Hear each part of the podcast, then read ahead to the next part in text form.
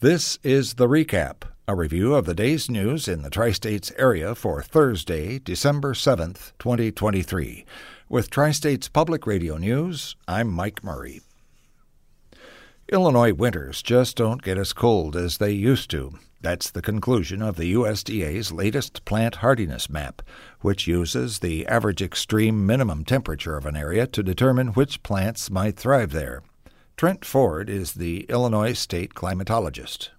So as we continue to see our winters warm, as the models tell us that we will, it really paints this complicated picture of we should be able to grow different types of crops that may not have been able to have been grown 30, 40 years ago, but we may see some of those failures because of that variability. Much of central Illinois has shifted to a warmer hardiness zone since the last map was issued in 2012. Ford says the warming winters will complicate things for farmers and other growers. Illinois is adding 48 small businesses to the Illinois Made program. The initiative started in 2016 to promote locally owned businesses making authentic products that they say highlight the Illinois experience. Governor J.B. Pritzker says this round of businesses, or makers, is the largest and most diverse yet.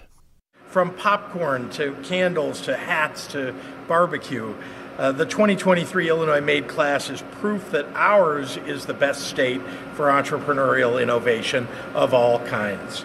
The class includes businesses from all corners of the state, including Lexington Betty Smokehouse in Chicago, Buzz Bomb Brewing in Springfield, and Crooked Creek Winery in Centralia. Nearly 300 businesses have been honored since Illinois Made began. Union home care and child care workers in Illinois are increasing pressure on the Pritzker administration as they negotiate for a new contract in hopes of getting higher wages and better benefits. Illinois Public Radio's Noah Jennings reports. Members of the Service Employees International Union's Healthcare Illinois chapter are holding campaign-style rallies across the state, sharing stories of working in some instances up to 100 hours a week. And parents of children with disabilities spoke to the recent challenges they face, as the union says the number of home child care workers in southern Illinois counties has been cut in half over the past decade. In addition to higher wages, the union wants retirement and better health benefits. The group hopes a new and improved contract will create an incentive for more people to get into the home and child care field, or as they put it, make care jobs good jobs. I'm Noah Jennings. Tickets for next year's NASCAR street race through downtown Chicago are now on sale. Two-day general admission passes will once again be $269, and a single-day pass costs $150. New for next year, kids 12 and under can attend for free on Saturday and for $45 on Sunday for the main event. However, NASCAR says they are shortening both of the races to maximize daylight hours. This year's race weekend generated $109 million of economic activity, $4 million shy of the city's original projection. State lawmakers in Iowa are discussing how to continue their work on improving access to child care. Iowa Public Radio's Katerina Sostaric reports. The Iowa legislature recently expanded eligibility for child care assistance for low-income families and boosted payments to providers. Democratic Representative Heather Mattson of Ankeny says there have been a lot of good changes to state-funded child care assistance, but she says there's still a child care crisis and the state needs a paradigm shift. The vast majority of families in this state, and in this country for that matter, right, their families are not necessarily on child care assistance, but it is fundamentally unaffordable for almost all families. Mattson says the state needs to focus on stabilizing the child care workforce with higher wages and benefits. Republican Senator Jeff Edler of State Center says the GOP's gradual approach on child care issues gives Iowa taxpayers the best bang for their buck. I'm Katerina Sostaric, IPR News. A study recently released by the U.S. Department of Agriculture shows the population in rural areas is on the rise after a decade of decline. Harvest Public Media contributor Sheila Brummer reports on the outlook for the Midwest. Brad Gable, a native of Los Angeles, has the perfect catchphrase for his bakery. Bringing big city taste to small town Iowa. Gable now lives in Orange City, a community of about 6,000 in a county that grew more than 6% in 10 years. That's an unusual gain, according to the USDA's John Cromarty. His research saw an uptick of 0.25% from 2020 to 2022, mainly fueled by the COVID-19 pandemic. That trend is more visible in the South, in the Northeast, and in the West, and not as much in the Corn Belt and the Great Plains. Cromarty says only parts of the rural Midwest saw gains. He predicts growth even after the pandemic due to people working from home. For Harvest Public Media, I'm Sheila Brummer.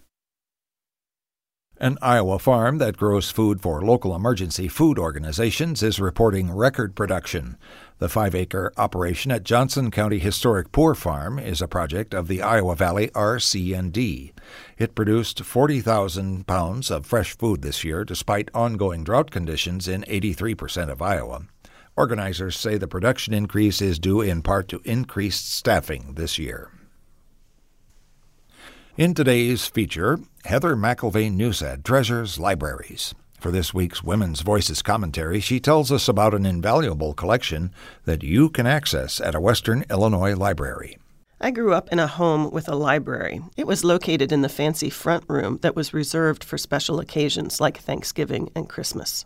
The entire south wall was lined with bookshelves packed with books that flanked a huge fireplace that, when lit, chased away the damp. We lived a little over 3.5 miles from town, and I would often beg to go to the little library in Frankfort. The librarian, Susie Peterson, with her red hair and big smile, welcomed everyone into the small space. Before I took my first trip outside of the United States, books offered an expanded view of the world beyond that which I knew growing up in rural southern Ohio. Dr. Seuss taught me that the more you read, the more things you will know, the more you learn, the more places you will go. WIU is fortunate to have a special collection of books dedicated to expanding our worldview and introducing us to people and places we may never visit. It's called the Area Studies Research Center and Collections. The Area Studies Research Center and Collections is located on the 4th floor of the Malpass Library on the Macomb campus. The collection provides patrons access to physical and digital materials that promote a global perspective on issues, multicultural insights, cultural competence, research, and scholarship.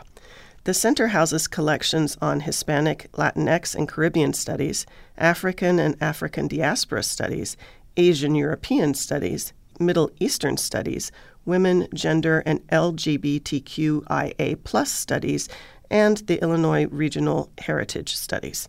In the Quad Cities, there's a collection focusing on anti-racism, intolerance, genocide, and Holocaust studies.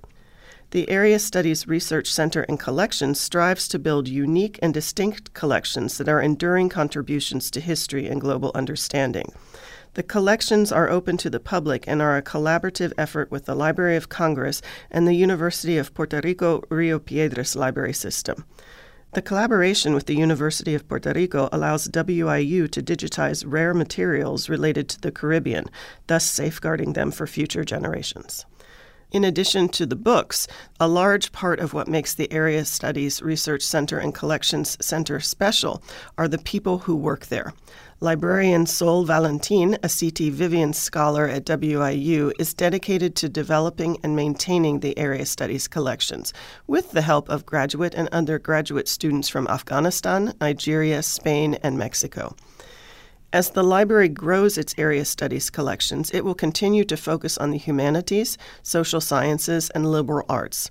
The goal is to provide access to physical and digital materials that promote a global perspective on multicultural insights, cultural competence, research, and scholarship.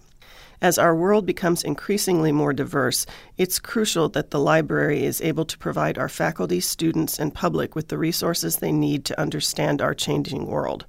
In the middle of Forgotonia, we have a rare treasure. As Sidney Sheldon wrote, libraries store the energy that fuels the imagination. They open up windows to the world and inspire us to explore and achieve and contribute to improving our quality of life. Make Miss Peterson and all the librarians smile and stop by the WIU library soon and spend some time browsing through all it has to offer. Heather McIlvaine Newsad is a professor of anthropology at Western Illinois University. Her research focuses on collaborative action for sustainability. The opinions expressed are not necessarily those of the university or Tri-State's Public Radio. Diverse viewpoints are welcomed and encouraged. In the weather for our listening area for today, sunny skies with a high in the low 60s, with southwest winds 10 to 15 miles an hour, gusting as high as 20 miles an hour at times. And for tonight, it should be partly cloudy with a low in the mid-40s. For TSPR News, I'm Mike Murray.